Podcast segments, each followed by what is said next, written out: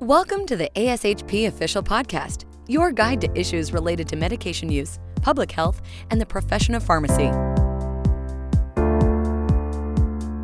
Welcome, and thank you for joining us for ASHP Wellness Wednesday podcast. My name is Brittany Tashane, and I'm here with Joe Marciano, and we will be your co host today for the ASHP podcast. Just to start off, we wanted to introduce ourselves. Joe, do you mind telling the audience a little bit about yourself? Yeah, absolutely. So, as Brittany mentioned, my name is Joe Marciano, and I'm currently a PGY2 in internal medicine and academia with the University Hospital's Geauga Medical Center and Northeast Ohio Medical University near Cleveland, Ohio. And currently, I'm uh, serving as the chair for the ASHP New Practitioners Forum Resident Advancement Advisory Group. Uh, Brittany, you are also a new practitioner, is that right? Yes, I am. I just finished up my PGY2 in internal medicine last year, and I'm now a clinical pharmacist with Christiana Care in Delaware. I am also the NPF Executive Committee Liaison for RAG this year. One of the focuses for RAG this year has been wellness and well being, so I know I'm very excited here to discuss more about financial wellness, especially with our podcast here today, which is specifically a forum where members can listen and share successful strategies on wellness and resilience. In particular, I'm very excited about today's topic on personal financial well being and our guest speaker, Dr. Bhavik Shah.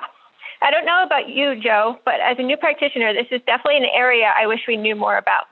Yeah, absolutely. Um, I have felt the same way with respect to wanting to know more information about financial well being. Uh, and so I'm so, so excited for this podcast today. But don't worry, I feel like a lot of our fellow new practitioners are also interested in this topic. So let's dive right in. I'm so excited to speak with our guest speaker, Bhavik, today. Uh, thank you so much for joining us, Bhavik. Hi, Joe and Brittany. Thanks for having me today on uh, the podcast. Yes, absolutely. And before we really start talking about the content for today, could you please just introduce yourself briefly to our audience? Sure. Uh, I am a faculty member at the Jefferson College of Pharmacy in Philadelphia. I did my PGY1 and PGY2 training at Jefferson uh, University Hospital. My background is in infectious diseases. Uh, but I actually had the pleasure of teaching and precepting Brittany uh, a couple of years ago. So the adage of pharmacy being a small world is uh, definitely true. So I'm happy that our paths crossed uh, again. I agree, Bhavik. Thanks for joining us here today. I'm excited. We are very happy to chat with you today. We were just talking about how personal finances is an important topic for many new practitioners. We just recently hosted a Twitter survey and chat centered around personal finances on the ASHP NPF Twitter account and had a very positive turnout. We also wanted to encourage our listeners to please follow the NPF Twitter account. It's great to receive all sorts of updates on the New Practitioners Forum, and we would highly recommend it. We were able to pull our new practitioners on different areas of personal finance that they're most interested in, and some even submitted thoughtful questions that they had for us. Today, we're going to start off with one of the most requested topics, which is student loans. But before we jump into this question specifically, we want to hear more about your background and how you got into personal finances, please. Sure. Yeah. Uh, I, I believe my journey to personal finance has is probably similar to many in the audience. I had very limited education from my parents. I didn't have any sort of education uh, in my high school or college or pharmacy school related to student loans or personal finance. So I really was sort of self taught over the years and through experience, really. And sometimes experience is the best teacher. And I made some mistakes along the way. I've had some bad experiences with some professionals when I did seek out professional advice. So, you know, over the past couple of years, I read a lot of financial books, listened to a ton of podcasts, and now I feel like I'm in a place where I have a good understanding of things. I'm not an expert by any means, but I feel like I have a, a, good understanding. And so I have incorporated it into my APPEs, and now I, I have an elective course on it. And so, you know, I wanted to bridge that gap of personal finance education for young professionals because I think there is a gap because formal education is very limited. I should say that, you know, I am not a certified financial planner. I'm not a tax attorney or an accountant. So, you know, this is just all sort of self taught, uh, but I would advise, uh, anyone who's listening to definitely you know use this as educational uh, information and to seek out and do your own due diligence uh, by speaking with, with your own accountant or your own attorney or your own financial advisor before you know doing and taking any action. Thank you so much, Bhavik, for that information already. That experience really, really resonates, at least with me, specifically about the limited amount of information with respect to tackling financial wellness and maintaining financial wellness that I feel like I had heading into college, even beginning undergrad and in professional school as well. And so to hear that you are now teaching the experiences that you have had and doing so on APPE and by teaching in a whole and starting and teaching in a whole elective course related to finances is wonderful. And I'm, I'm so, so excited to get the chance to pick your brain about this. So I guess to start focusing more on your journey, what was your experience like then with student loans? Yeah, my experience with student loans is probably very similar again to the average pharmacy student. I had to finance my entire undergrad and graduate schooling uh, with student loans. Um, my family we came from humble means and and and so so I had I graduated about eighty thousand dollars of student loans back in two thousand eight, which if you adjust for inflation, that's a little bit north of one hundred and ten thousand.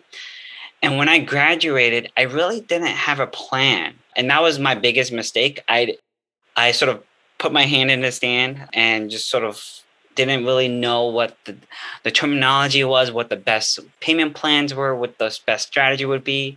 And so uh, I did manage to pay them off. I paid them off early, but I really didn't have a plan. And and I think that's probably the biggest mistake that I made because you know there were missed opportunities along the way that I could have taken advantage of. Yeah, as someone who is currently in loan repayment and residency, I absolutely understand the appeal or you know how easily it can be to put things off like that. And i feel like for me at least at first part of that desire was rooted in having almost a fear of the unknown. So i really appreciate this information about student loans so that we the listeners the new practitioners who find ourselves in this situation can can have the chance to you know take our heads out of the sand if that's if that's where we find ourselves which to an extent I, I do feel that way or at least definitely did in the past and so, based on your experiences, then I feel like the most difficult step can sometimes be that first one. So, where would you suggest that students or recent graduates begin when they're thinking about student loans? Yeah, I, would say you know having a plan is the the very first thing you need to do, and the way you do that is sort of kind of like what you what you're doing is listening to this podcast is sort of figure out what your options are, and learn about them, and then sort of strategize as what's the best route for you. Student loan uh, in graduates uh, with student loans, you have a lot of options, and so you want to see what is the right one for you. And really, the questions you have to ask yourself, is, uh, you know, what kind of employer do you have, or you see yourself working for? What kind of income uh, do you have? What's your loan balance? Your loan to income ratio? Whether you're married or single, and if your spouse has loans too. Uh, I think really the first question you have to ask yourself is whether you're not you're going to pursue public service loan forgiveness. Uh, this is where you need to work full time for the right kind of employer, like a nonprofit organization, and have the right kind of loans, usually direct loans, and for the right amount of duration. And that's 120 monthly on time payments. So that's over the course of 10 years. And you need to be on the right kind of payment plan. And that's an income driven repayment if if you meet all these criteria after 10 years you apply for and you achieve public service loan forgiveness where your remaining loan balance will be forgiven tax free if you know you are or you're not going to be working for a nonprofit for the next 10 years then that is something that you have to ask yourself because that will make the decision whether you're going to do public service loan forgiveness easy one quick way could you could tell that if you work for a nonprofit is you ask your hr are you a, a nonprofit organization and it's a specific IRS type of organization? It has to be a, a 501c3, which, you know, it can be very, that might be just jargon to a lot of listeners. And so a quick way to know is figure out what kind of um, retirement plan does your organization offer. If it's a 401k, that is going to be a for-profit organization, and that means that your employer is ineligible for you to then pursue public service loan forgiveness uh, with that employer. But if your employer offers uh, a 403b plan, then that means that's a nonprofit organization. Government agencies count too. So let's say if you work for the VA or a state government, that counts as well. and you have to work full time over the course of 10 years. And but the thing is the full time is not necessarily 40 hours. It's at least 30 hours or whatever your employer considers a FTE whichever is greater. So your if your employer considers an FTE to be 40 hours then it's 40 hours. But sometimes some employers consider FTE at 35 hours. So it really just depends if you are working part-time for multiple employers you can add up those hours as long as all your employers are non nonprofits they you are still eligible. And the 120 payments don't necessarily have to be consecutive either. When they are consecutive that means you'll have the fastest uh, forgiveness achieved uh, but they can also be non-consecutive if you need it to be. And then we're going to be talking about the different payment plans. But to maximize the amount that's forgiven, you want to compare these payment plans, uh, such as income based repayment, that's known as IBR, pay as you earn, which is pay, or revised pay as you earn, so otherwise known as repay. Uh, with any of these payment plans, the size of your monthly payment is not tied to your interest rate or the principal that you owe. That would otherwise be normally used to figure out what your standard monthly payment would be with a standard 10 year repayment plan. With these income driven repayment options, uh, it's going to be based solely on your income and your family size. And so a lot of times your monthly amount that you owe on the IDRs are going to be much smaller than your uh, standard monthly payment plan on the 10 year plan. And so whatever you pay monthly, it's first going to go to uh, interest and then the principal, the, the base amount that was taken out when you were in school. And so there might be a situation where your loan balance never goes down and actually might even go up because your monthly payment is so low that you're not you're covering the interest or some of the interest, but uh, you're not even touching the principal. Um, with repay, though, the government, the way the program is set up is that uh, half of the interest that you owe in that month it gets subsidized by the government. So in a way, it actually reduces your interest rate.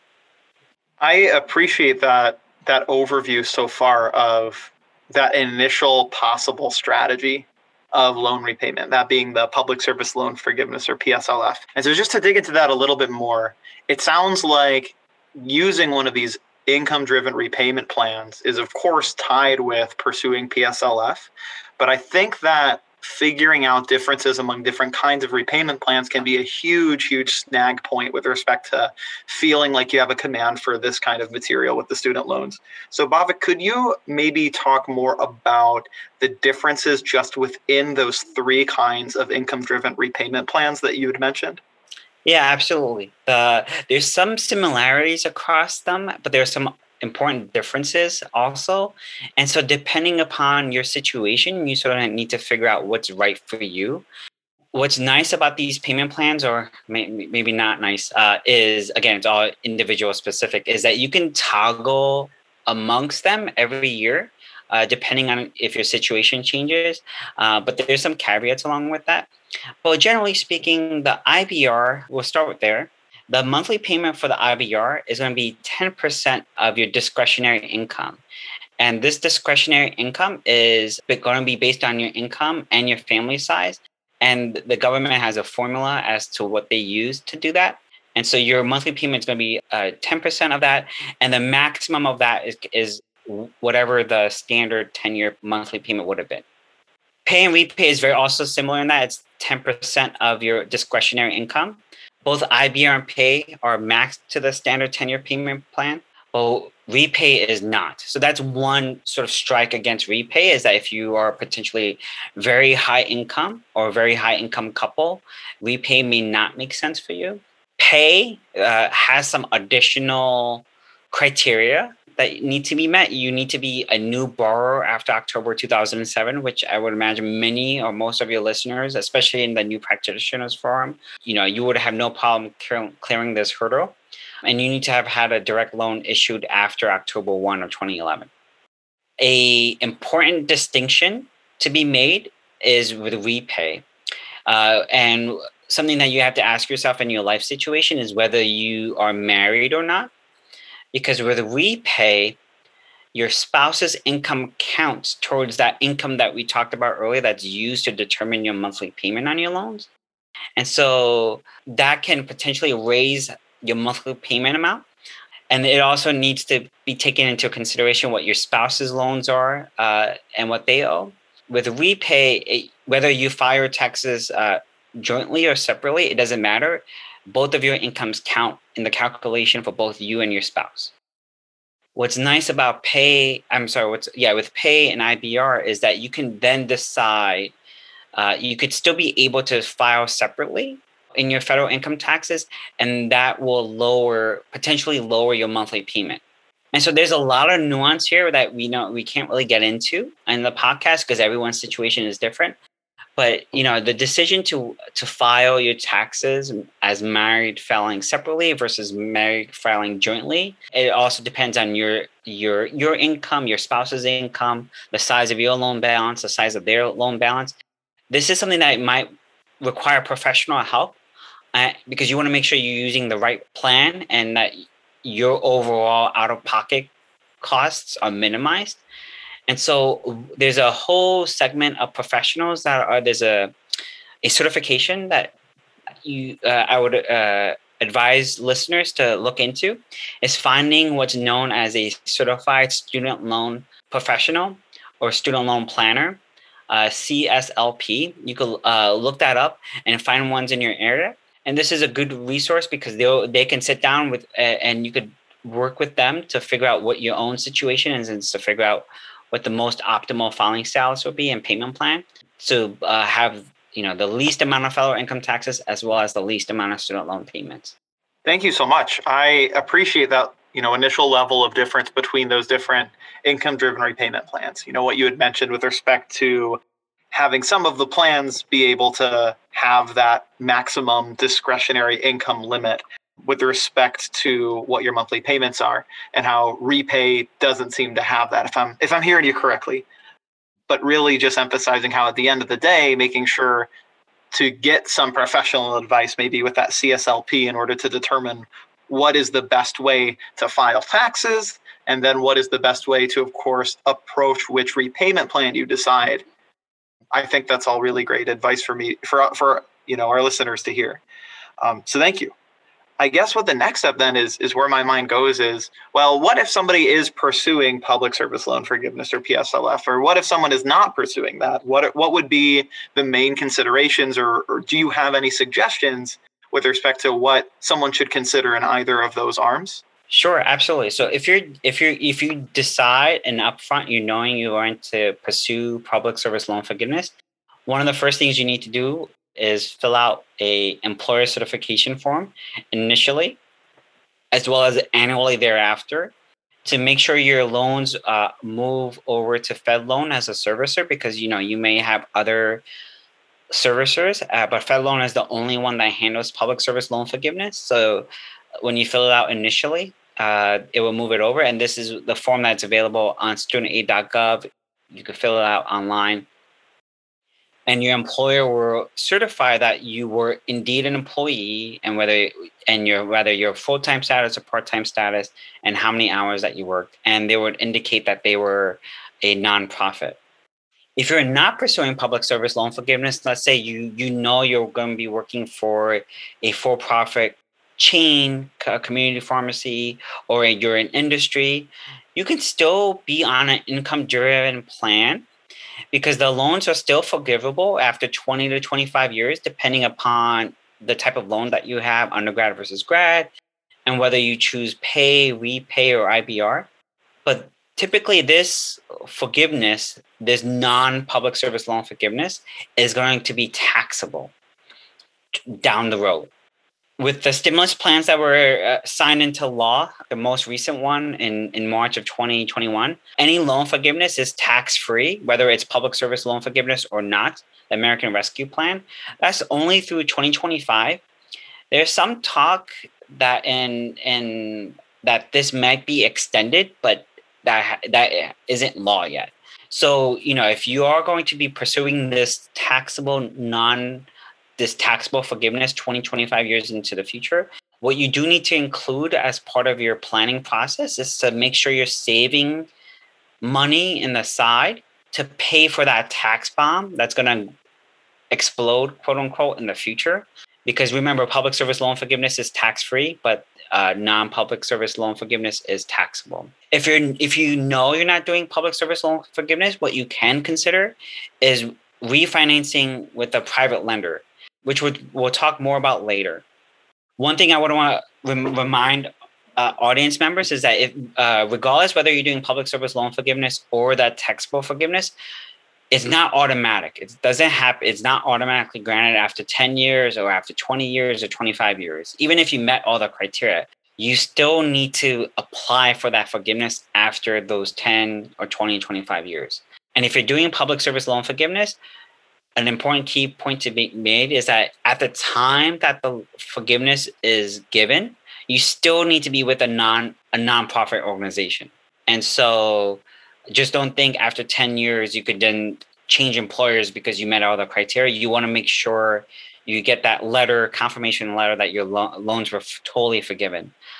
And so, and then lastly, you know, there's a lot of paperwork here. So just, just re- reminding the audience, annually fill out your certification of income and choosing the payment plan as well as your employer certification form because this will help you track your number of payments to make sure you're on on pace to hit the 120 if you're doing public service loan forgiveness or if you're on track for the 20 25 years. Because if there's a discrepancy you could address it more quickly versus waiting 10 years down the road and then sort of backtracking to sort of resolve any payments that did not count towards your 120 the goal is to you know pay the least amount if you're pursuing public service loan forgiveness I absolutely appreciate all of that information so far, uh, especially with respect to those step by step items to consider if you're pursuing PSLF, uh, which I know is something that we might talk about a little bit later as well. But, you know, already, you know, this is a lot of information. So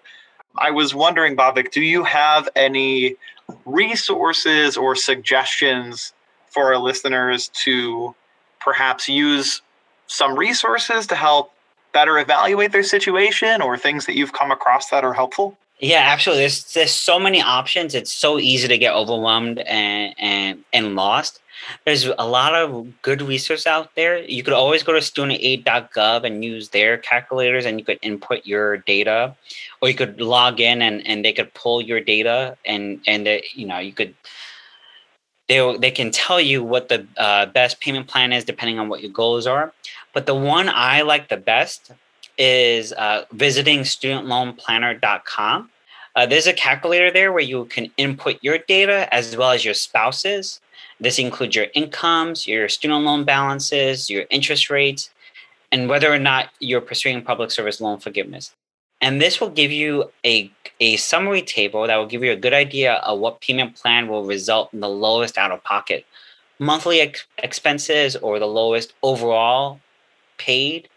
What's nice about these uh, with Student Loan Planner is that it will give you all the information in today's dollars because they adjust for inflation.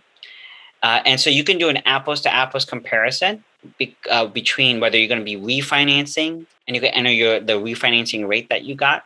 Um, and so you could compare different options that you know span 10 years or 20 years or 25 years in today's dollars and then you could sort of figure out what the cheapest strategy is for you I agree. This is a great resource. I took some time to get familiar with the calculator myself, and it is very user friendly. They walk you step by step, and I am a very visual learner, so I appreciated the way the calculator organizes the results in the chart for you. This is definitely something I wish I knew about when I graduated, so thank you for sharing this with our audience. Yeah, I I appreciate it as well. And you know, just thinking about everything that we've discussed so far, there is clearly again, you know, so much to consider with respect to student loan forgiveness. I think being really deliberate about what you are planning for, whether that be standard repayment, the public service loan forgiveness, that extended taxable forgiveness, or other options is definitely very critical, that intentionality.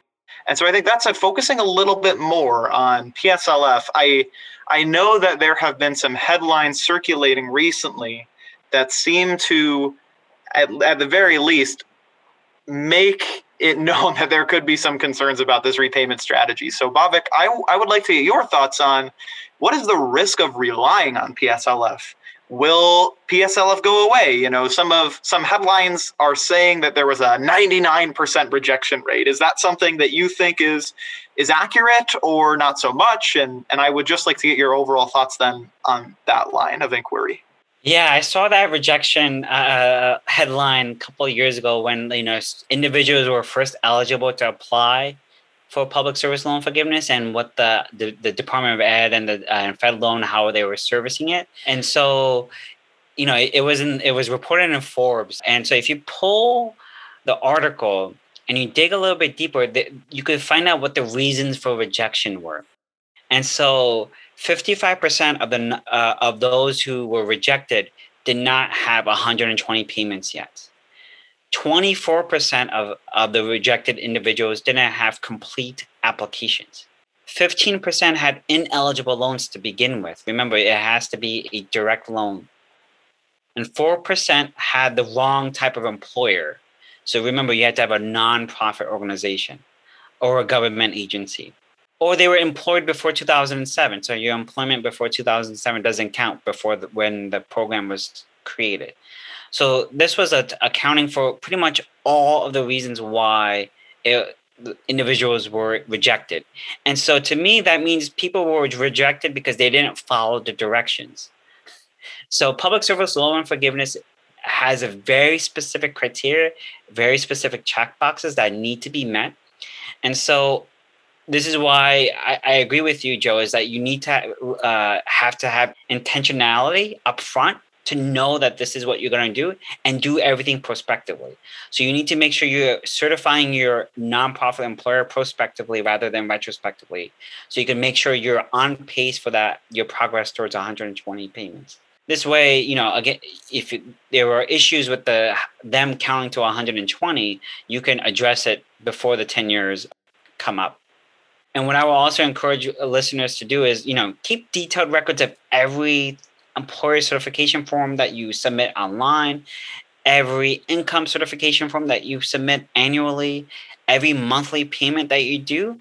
Uh, you may even, I would also consider uh, advise individuals to make put things on auto pay because that way you know it's going to be paid on time because only on time payments count.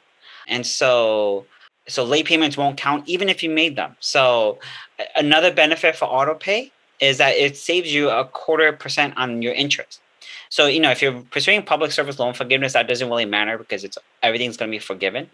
But if you're if you're uh, pursuing that taxable forgiveness, you know every little bit helps to lower the amount that is going to be added to your interest. To your question about you know do I think it's going to go away? Public service loan forgiveness was created by Congress, and therefore it can be changed at any point in time in Congress. So that caveat always exists. But I would challenge uh, individuals to find an example uh, in where a program or benefit was created and shrunk over time. If anything, usually they, it gets reinforced or expanded. So, and with student loan forgiveness, if there is going to be a change, I think what would happen is that uh, it would apply to new borrowers and those who have existing loans would be grandfathered in. And I don't think there's going to be any change to public service loan forgiveness in, in the in the negative direction because there'd be such political blowback uh, if the rules are changed in the middle of the game. Because look at who has student loans. According to Experian, which is one of the credit uh, reporting bureaus, Gen X has the largest average student loan balance. But after Gen X, it's baby boomers, not millennials. Millennials don't have the largest student loan balance. It's Gen Xers and baby boomers. Baby boomers probably have it because they took out loans for their children and or grandchildren. In third place are millennials. So what I'm trying to say is that this is not a millennial problem. This is a, an American problem. So there's a wide swath of voters who would be affected if public service loan forgiveness was modified uh, to shrink down who's eligible because politicians like to keep their jobs. So I wouldn't necessarily be worried about it being taken away. Uh, but you're right that you know individuals need to be very intentional and keep up with the the, the news to see w- what's happening. Yeah, I, I think those are some good considerations. And I think at the end of the day, it just highlights again how important it is for our listeners to just make sure that they're getting that advice from the appropriate parties, following up if possible with a financial planner, uh, with a CSLP in order to figure out what the best plan is for them individually. But this information is definitely something that that is helpful to be aware of. But that said, it sounds like you know there's still quite a bit of uncertainty if if you want to call it that, surrounding the PSLF process as well as student loans as a whole, especially at this time. And so I think that that leads well into the next thing that I wanted to ask you about, Bhavik, which is how has the COVID 19 pandemic uh, affected student loan planning? What sorts of changes have you seen? Have you been made aware of with respect to how the pandemic might affect individual student loan situations? Yeah, so I think the the pandemic with the executive actions that were done by President Trump and President Biden with setting interest rates at 0% and putting everybody, all student uh, borrowers, uh, on automatic forbearance, essentially pausing student loans. I think this has created options. So if you're if you're pursuing public service loan forgiveness, as long as you are working for a nonprofit employer full time, your monthly payments are zero, but they still those months still count towards your 120 payments.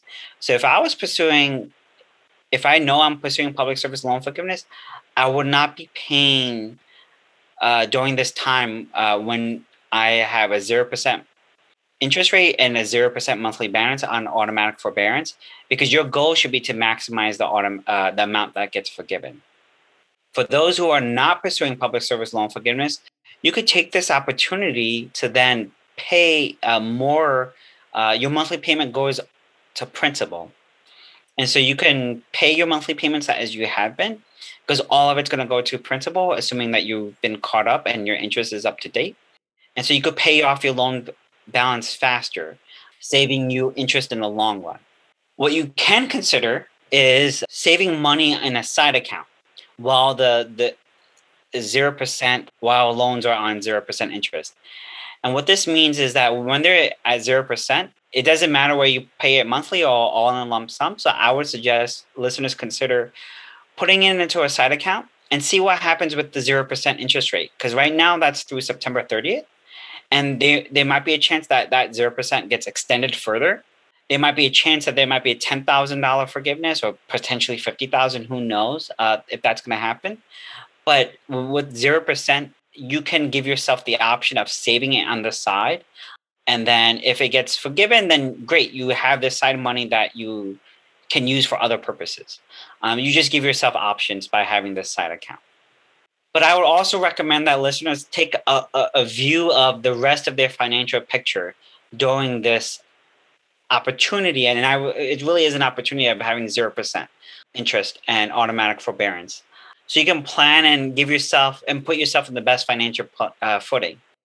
Is your emergency fund up to coming along and is it at goal? Whether you you know whether you want to have three months of expenses or six months of expenses in in a high dose savings account, uh, you can uh, if you have credit card debt, I would definitely pay that off preferentially over putting money towards a zero percent student loan at this time because your credit card debt that interest rate is going to be way higher. The, average credit card debt uh, interest rate is about 16 17% so you know you want to take the this opportunity to pay off credit card debt build those good habits of not getting into credit card debt using budgeting apps. Uh, so so you know I, I, do think listeners should definitely use this as an uh, as a planning opportunity to make sure that you know it makes sense in the big big overall picture yeah, I think that that is a really important consideration with respect to understanding the 0% interest rate and how it affects your student loan picture so that you can use this unique time as a way to just optimize your own financial goals and optimize the way in which you're choosing to, to go about your student loan repayment strategy.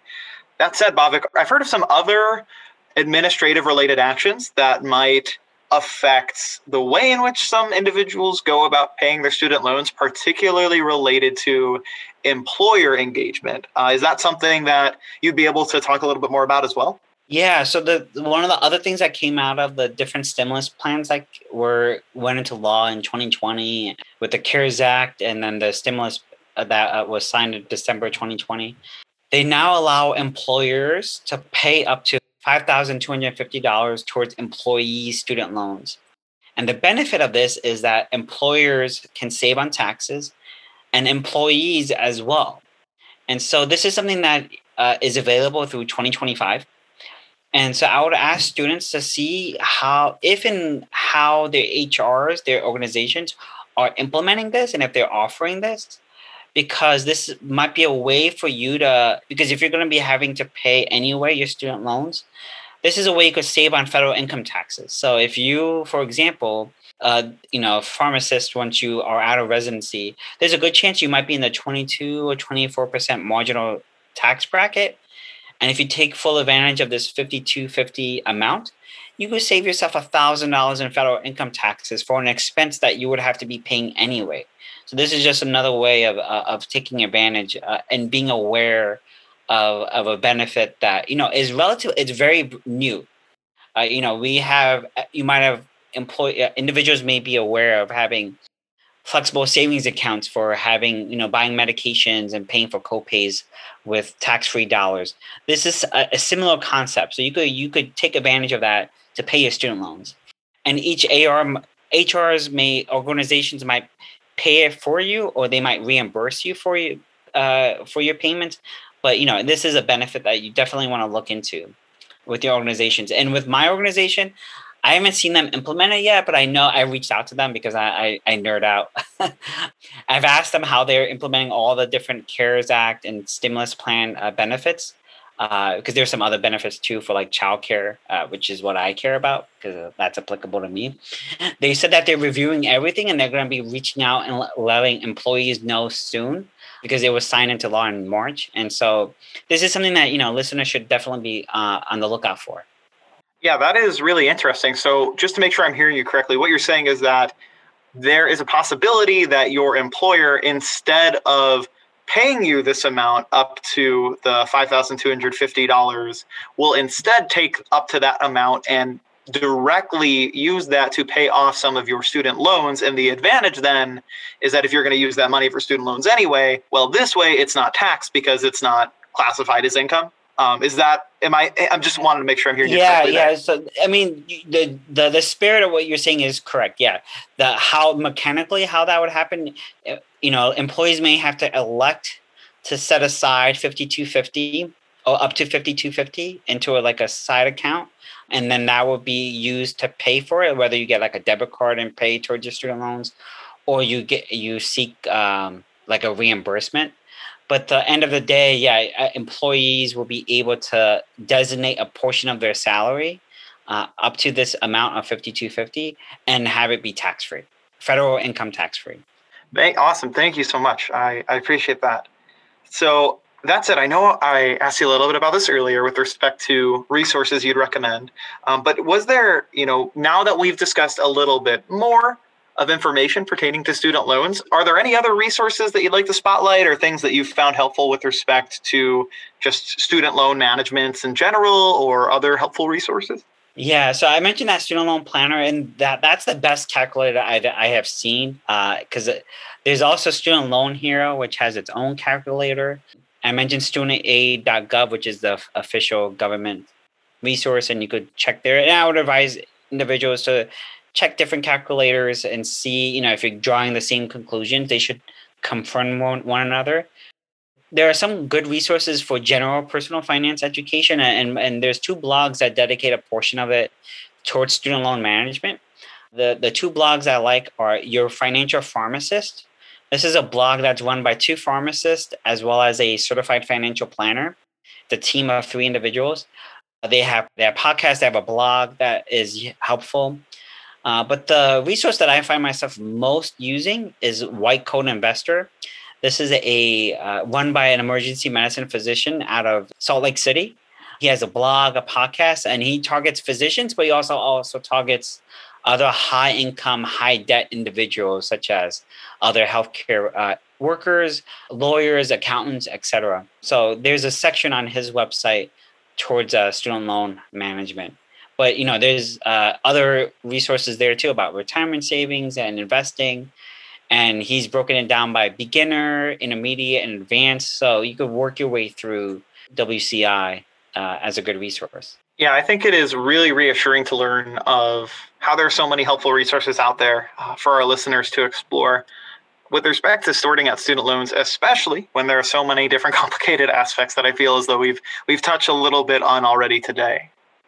I agree that these resources will be very helpful to our audience. In addition to the resources that Bhavik highlighted, I know that some schools offer access to a professional financial planner for free to their alumni.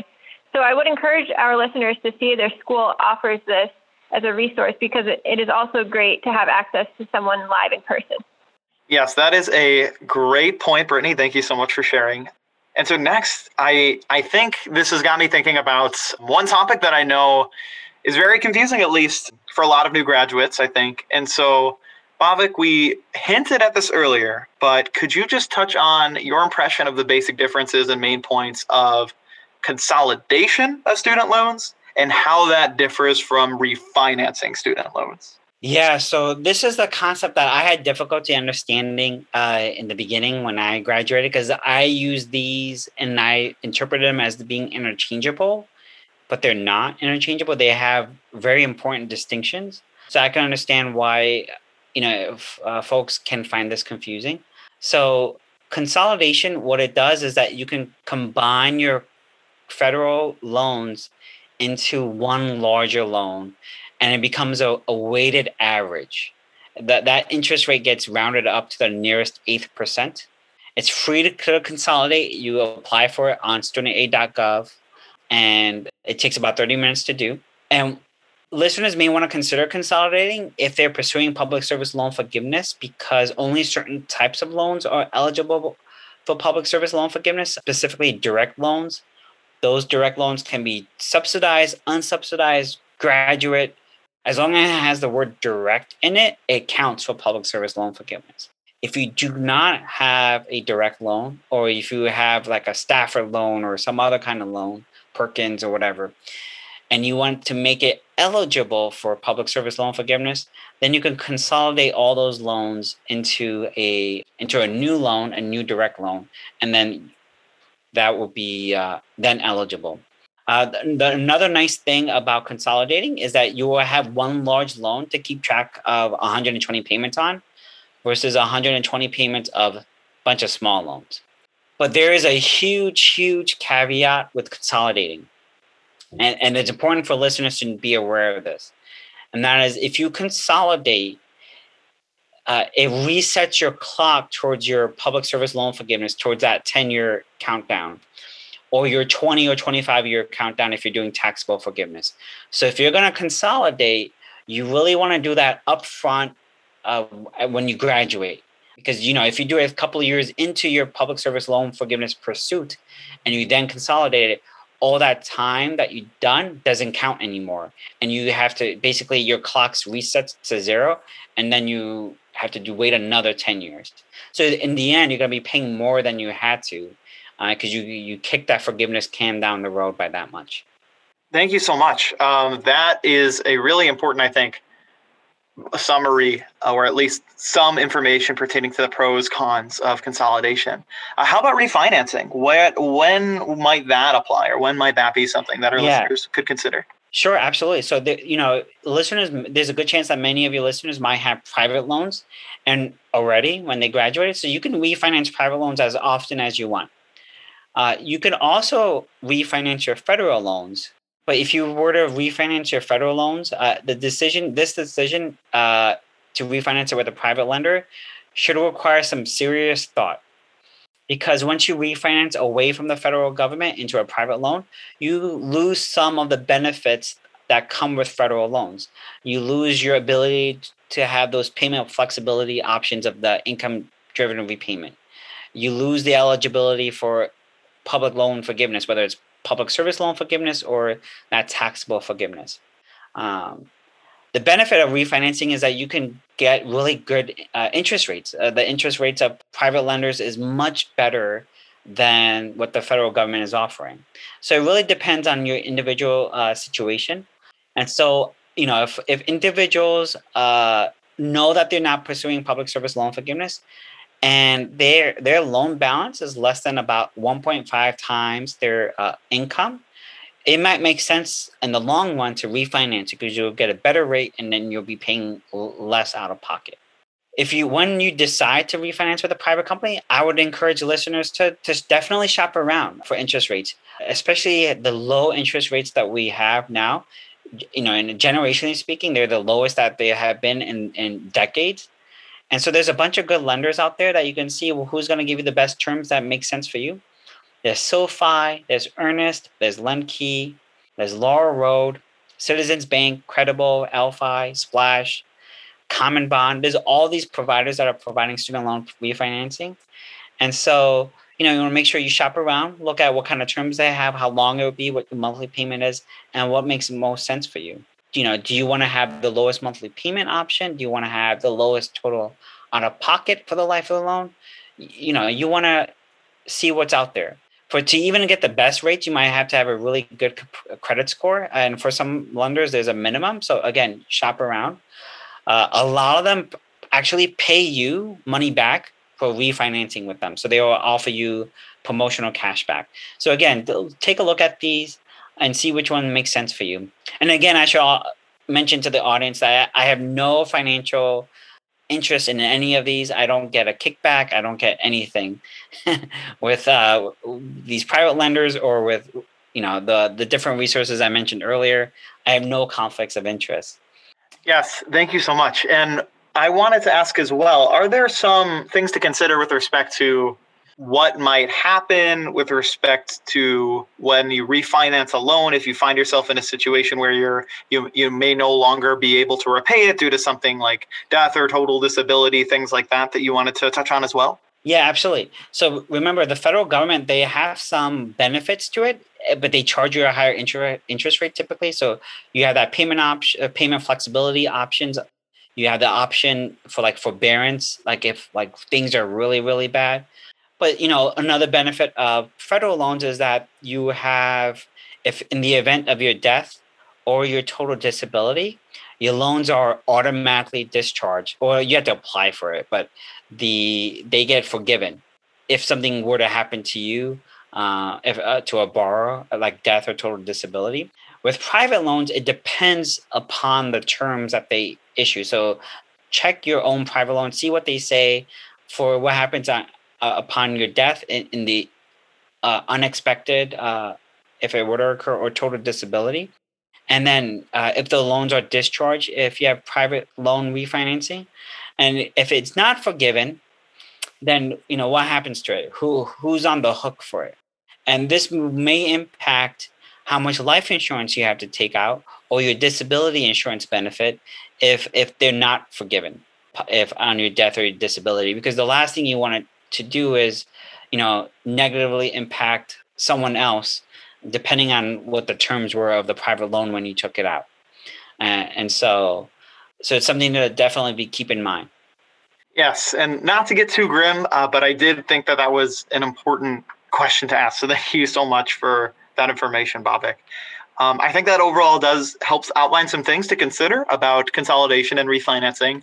Um, but that said, I think we do have time for one more topic, and uh, this comes straight from feedback that our new practitioners forum members shared with us during that Twitter chat that Brittany had mentioned, sponsored by the at ASHP underscore NPF account. Which, as a plug, of course, I would recommend that everybody follow. It's a lot of great information there, and the chance to interact and affect podcasts like this. So the question is, uh, what are some things to consider regarding mortgages and student loans? Yeah, so student loan balances and your monthly payments that you make towards your student loans get factored in to your ability to qualify for a mortgage, the amount of mortgage, and the interest rate that a bank will give you for your mortgage.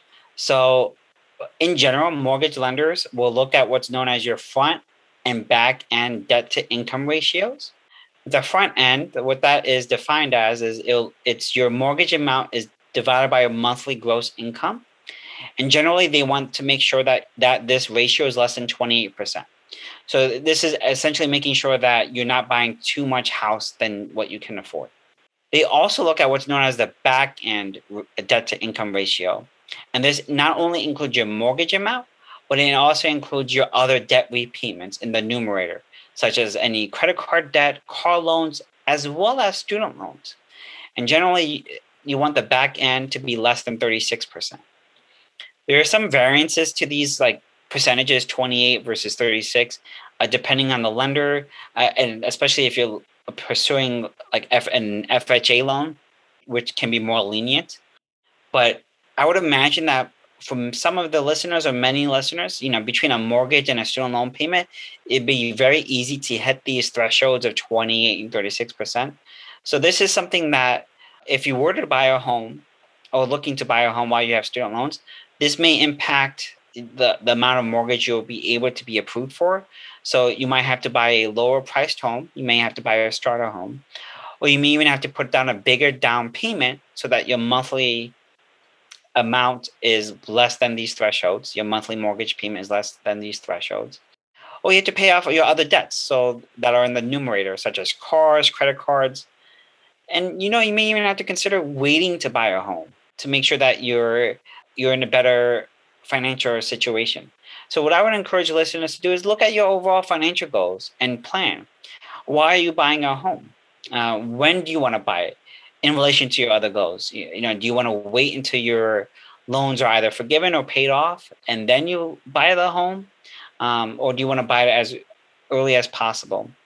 Because you also want to keep in mind, you know, between your student loans and a mortgage, you also have to pay save for retirement, which you know is a uh, a something that is upon us to save for because with housing you have options you can rent until you're ready. With student loans you have options because you can you can help you can change your repayment plans to find a monthly payment that makes sense for you. But with retirement there are no loans for retirement. You have to save. And the time and the time to save is as early as possible because when you're younger your money has more time to grow. And so you really want to you know make sure you're saving as as much as you can as early as you can. So again you have to look at your overall picture Yes, and I think that provides an excellent segue towards our next podcast in this financial wellness series. And it's great timing because that is all the time that we have for today. So thank you so much, Bhavik, for sharing your experiences and helpful information to consider about student loans and financial wellness. Uh, this really is something that I'm so excited to share with my new practitioners forum colleagues, as well as uh, any student pharmacists that I know might benefit from this information. So thank you again so much. Thank you for listening to ASHP Official, the voice of pharmacists advancing healthcare. Be sure to visit ashp.org forward slash podcast to discover more great episodes, access show notes, and download the episode transcript. If you loved the episode and want to hear more, be sure to subscribe, rate, or leave a review. Join us next time on ASHP Official.